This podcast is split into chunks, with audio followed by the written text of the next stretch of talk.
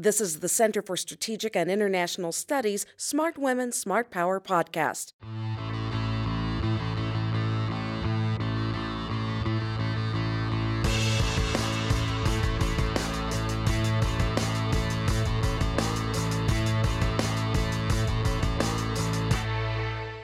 Welcome to the Smart Women, Smart Power podcast. I'm Beverly Kirk here at C S I S in Washington. Be sure to follow us on Twitter. You can find me at Beverly Kirk, and our Smart Women, Smart Power handle is at Smart Women. According to the U N, nearly sixty-four percent of Afghanistan's population is under the age of twenty-five. The government is working to bring the younger generation into public service as part of its reform efforts.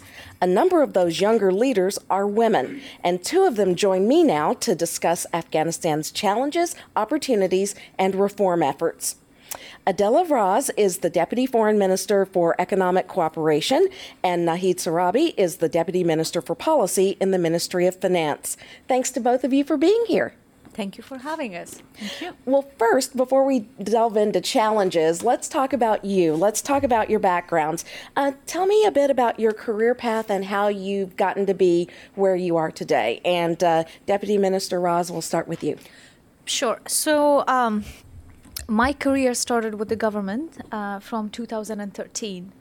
Um, I was raised and born in Afghanistan. Uh, it was only in two thousand four that I left Afghanistan for the first time. So I was in Kabul during the civil war and uh, during the Taliban regime.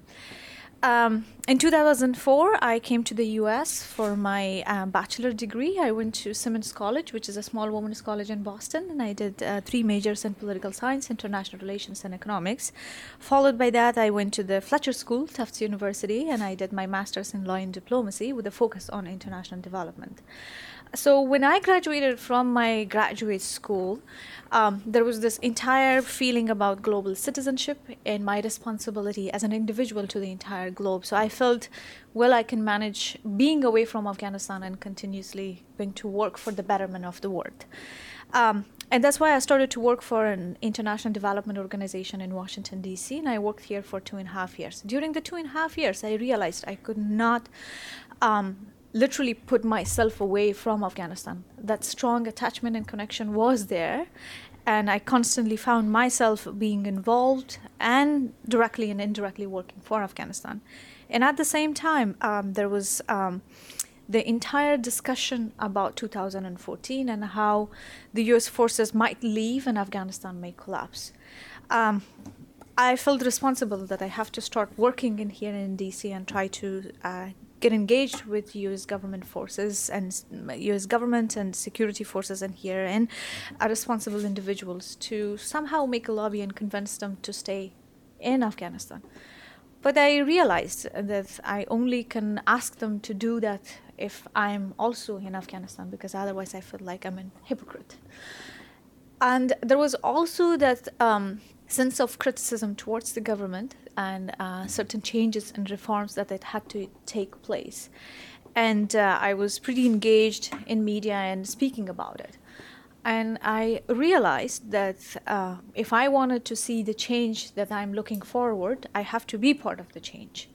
So uh, those two strong reasons uh, encouraged me and motivated me to go back. Uh, so I went back in two thousand thirteen, and I started to work as a deputy spokesperson uh, for President Karzai, and followed by that working with President Ghani as the Chief of Staff for Administrative Office of the President, and now as the uh, Deputy Foreign Minister of Afghanistan. I enjoy my work. I, um, I don't regret the decision. I'm really, really proud, and I'm very humbled to be part of the uh, generation that's right now bringing the reform within the government. And I'm blessed to be um, living in this time and in this era where we have a political leadership that has a commitment and that has a greater support to women and younger generation. And we'll talk about the commitment to reform and the effort to bring more women and younger people in in just a moment. Uh, Deputy Minister Sarabi, tell us about your path. Well, I was born and raised in Kabul. Um, I often say I'm among the boys and girls who have seen four generations and um, four regimes. I've seen turmoil, I've seen instability, and luckily I've seen stability in a government under which I can serve as a government official. Um, I, I went to Pakistan in nineteen ninety-six when Taliban took over because I couldn't go to school. I've uh, studied my high school in Peshawar in one of the um, schools set up by refugees. Um, I did my bachelor's in political science from India, mm-hmm. um, my first master's from Bochum University in Germany, and my second master's from Western Michigan University using Fulbright scholarship. Um, I started my career first with a non-government organization when I was uh, studying during school, um, and then my first work with the government started from the Office of the President, where I started as an um, officer with a presidential programming office in two thousand seven. Uh, when I first joined Ministry of Finance, I joined as an intern. Um, I then became the director for Afghanistan National Uh, development strategy, and then um, last year I became Deputy Minister for Policy in Ministry of Finance. Um, it was very interesting when I had lived abroad um, um, um, during my childhood, and when I studied, I saw governments making policies, making decisions about their future of um, people.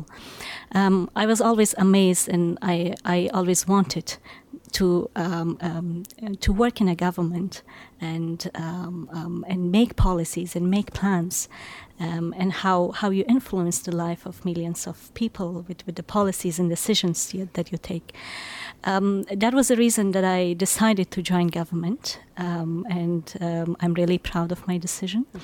I think our generation, especially uh, women, as, who are often seen, especially Afghan women, as victims. I don't want to see ourselves as victims, but uh, agents of reform and change, and how um, with a new perspective in breaking all those traditional um, institutions and beliefs, uh, we are spearheading reform.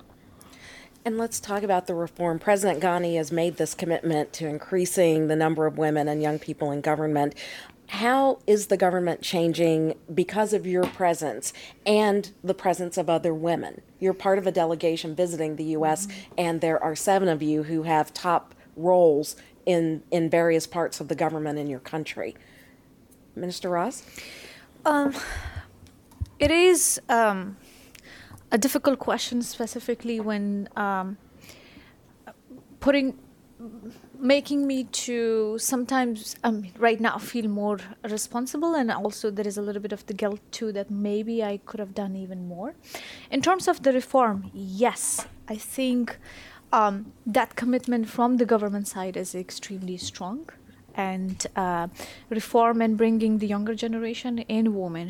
And um, I gave credit, and we all gave credit to His Excellency the President. I think both are not an easy decision to do in a patriarchal society like Afghanistan, and as, uh, in a conservative society like Afghanistan, where uh, both there is a biased view towards women. The traditional view is that women should uh, be uh, only... Um, members of the society, in a sense, staying at home, taking care of the kids and the children, and just seeing them as an active member of the society. It's still not, uh, not many people are comfortable with that. And then there is a part of the younger generation. As I said, it's it's it's a society where uh, respect comes based on the age.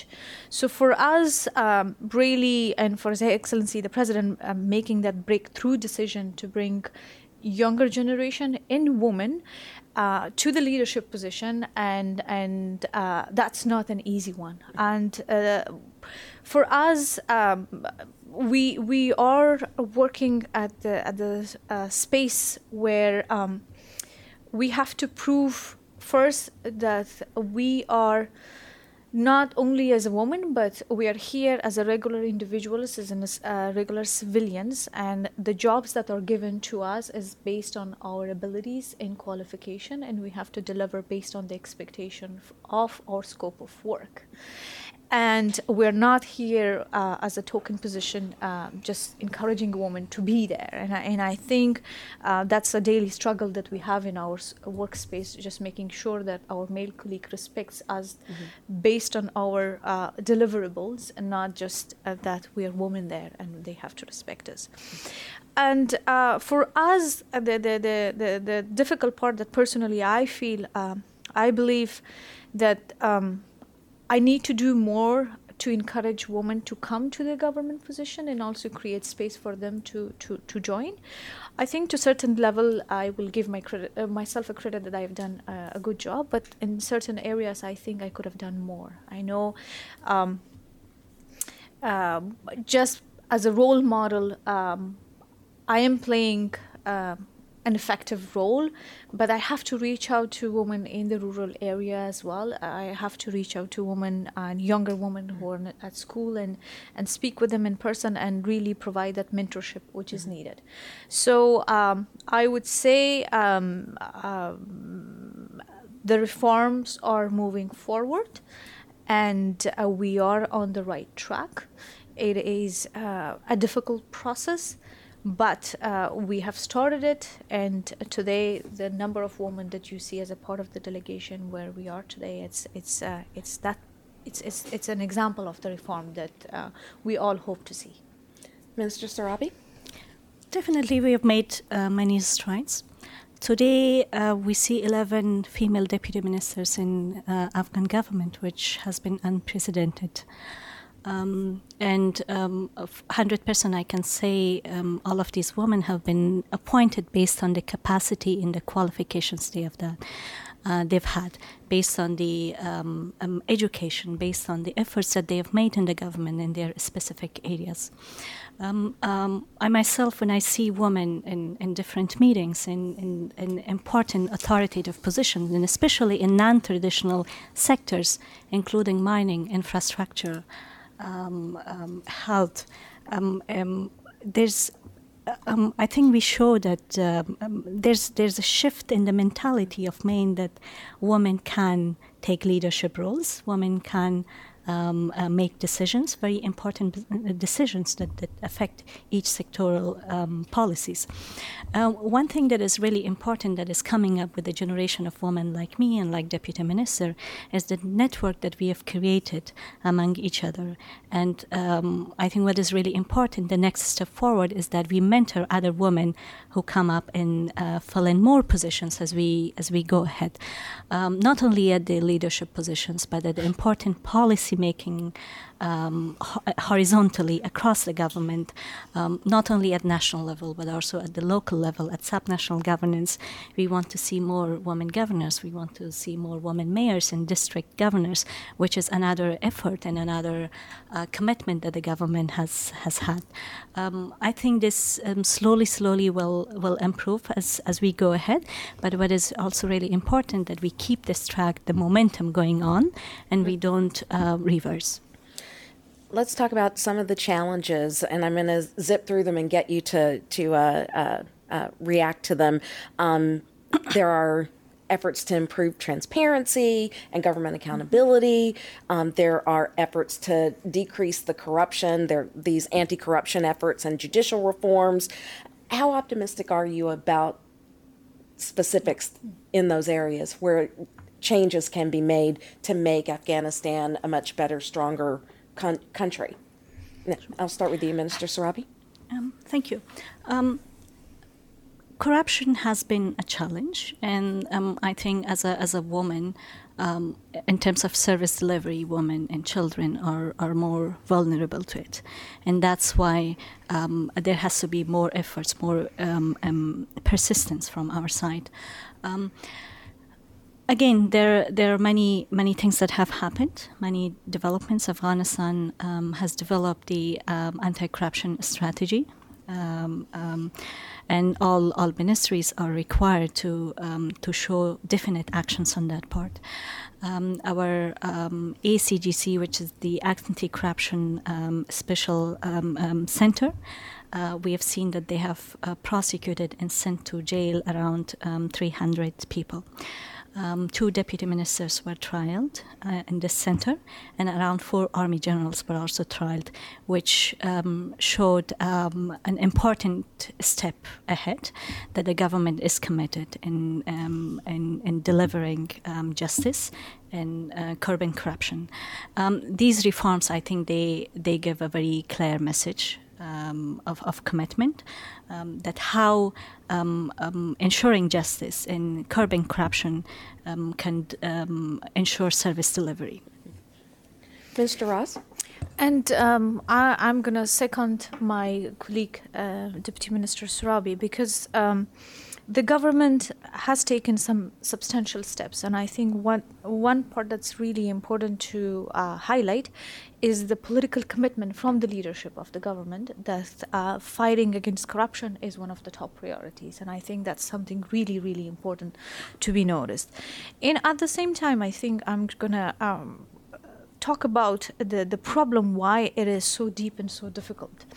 And my constant request to the international community is that Afghanistan, to give us time. Afghanistan has gone through a very uh, difficult uh, periods of conflict and instability and uh, state institutions destruction uh, for the last thirty to forty years.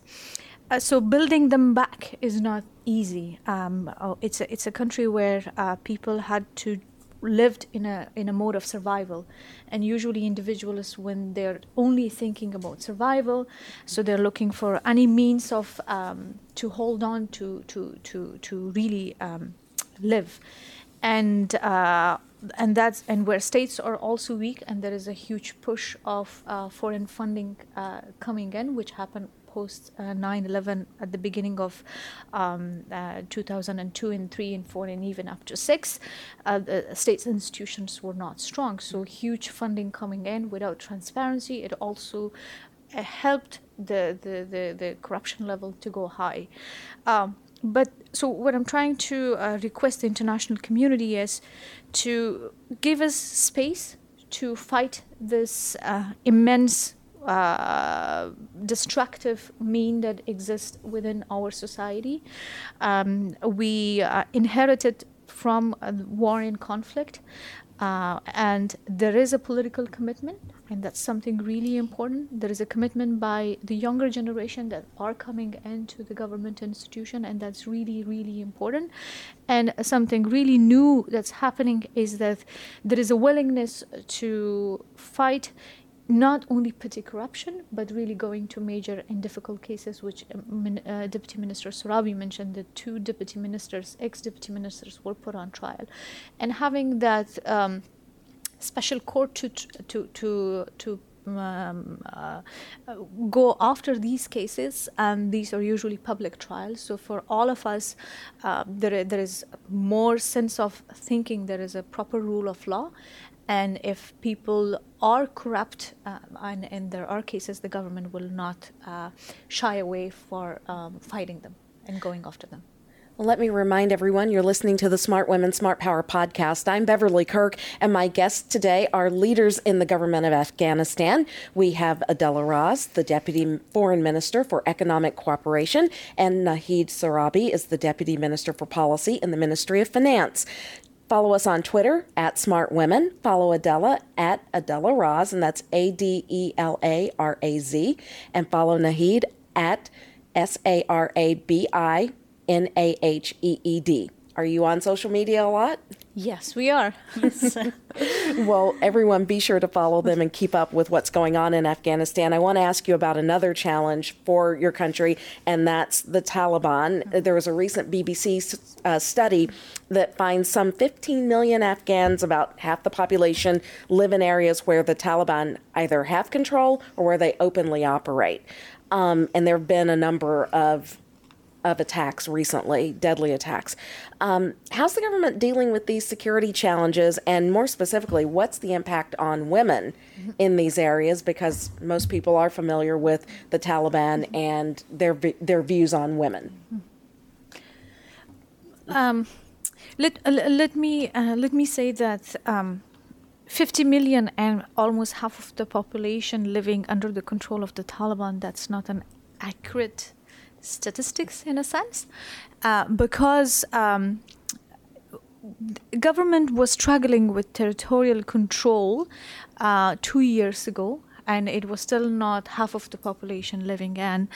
Um, our a major um, severe incident and uh, shock that the government and the civilians had was uh, the, the Kunduz attack, which was about uh, two to three years ago.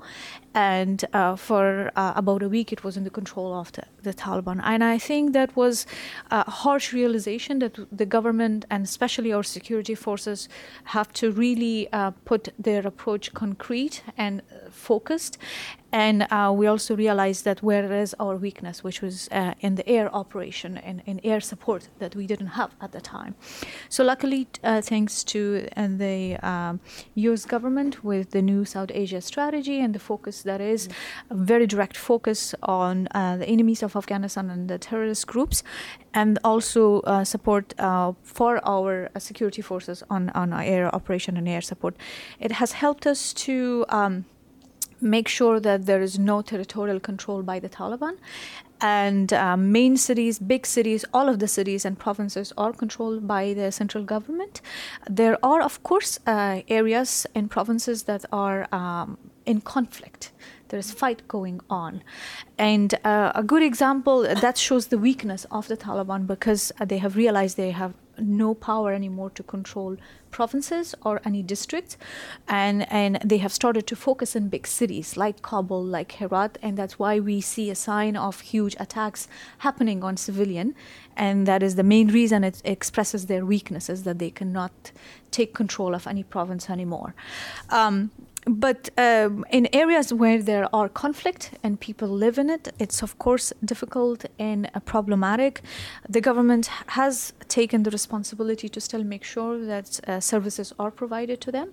But uh, as a woman, if I put myself in the shoes of those women who live in those uh, conflicted zones, um, because as as a, as a as a younger woman, I have lived during the Taliban time, and I remember for good uh, one week we were in a basement, and uh, my parents couldn't really um, find means of food for us.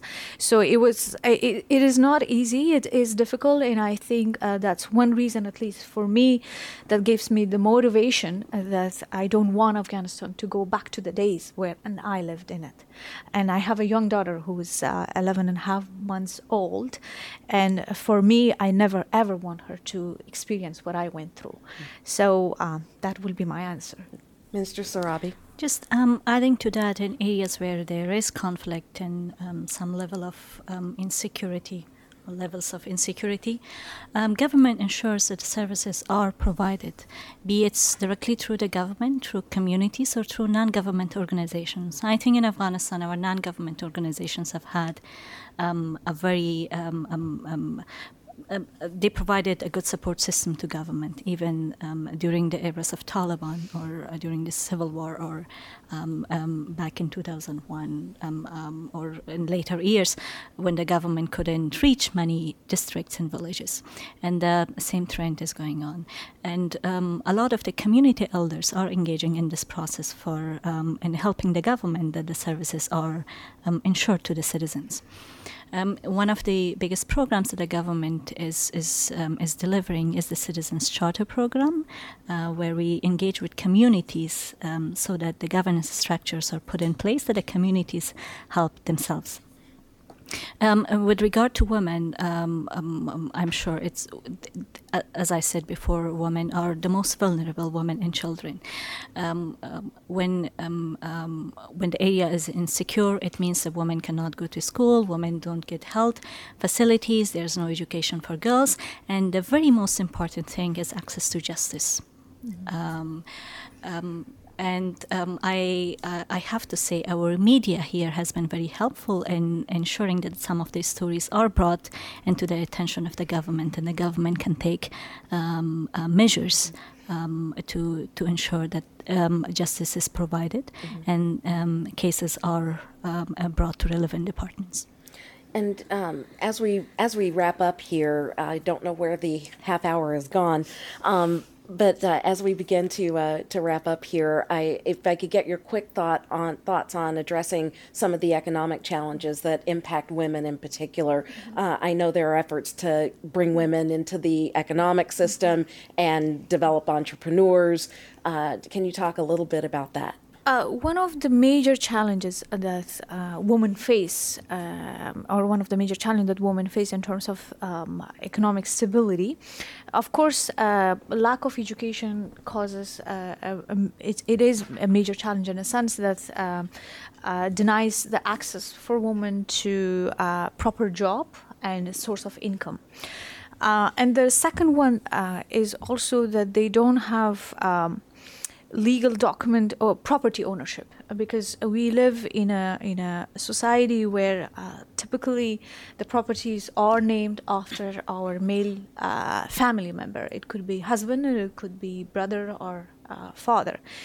And uh, a revolutionary step is taken by His Excellency the President, which means that uh, new property documents, when it comes in terms of um, goes to the court system and uh, the ownership is given to family, the requirement is that in the paper it should uh, both the husband and uh, wife's name should be written, and and the logic behind that is if a woman feels that she's the owner of a specific piece of the, the land in the property, that gives her um, financial freedom, A, to go, uh, if we're talking about a micro-level economic development, if they're looking, f- if they're women entrepreneurs and they're looking for loans, it helps them to go to banks and get the loan, because usually these women are struggling hardly a lot uh, in, in terms of getting loans from, from the bank. So that's that's one of um, uh, the major uh, challenge.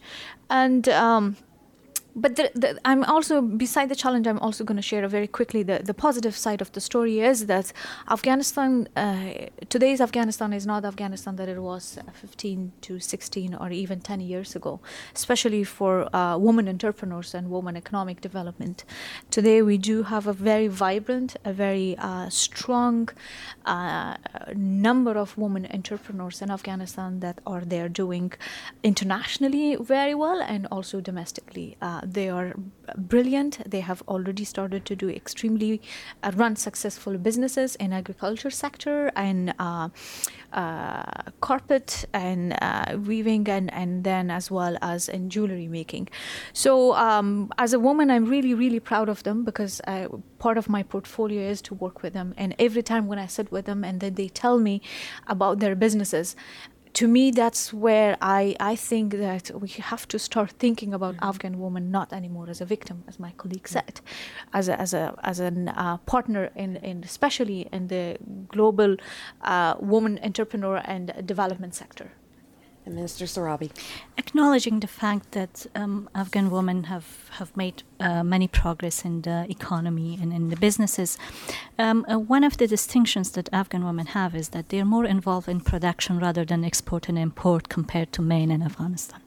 And production, which is a very bold step taken by Afghan women in uh, Afghan women businesses, needs infrastructure, needs energy, um, um, needs a lot of other facilities that um, right now. Now in Afghanistan, uh, we have to work a lot, um, which are the main hurdles for, for women to promote businesses. Mm-hmm. Um, uh, right now, um, um, some of these steps are, are being taken um, um, to promote industrial parks, to work on economic zones so that women can find themselves in an environment where they can boost the production part of the economy. And not only urban uh, women, what I'm really impressed is the rural women, where they engage in rural economy for small production so that they can bring their products to, um, um, to urban areas and make the villages self-sufficient. Well, there's so much more to talk about, and I do wish we had more time to do so, but you ladies are on a very tight schedule, and I don't want to hold you up.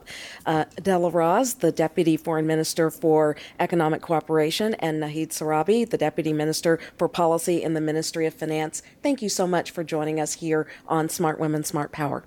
Thanks. Thank you. And thanks to all of you for joining us. Remember to follow us on Twitter. I'm at Beverly Kirk, and we're at Smart Women.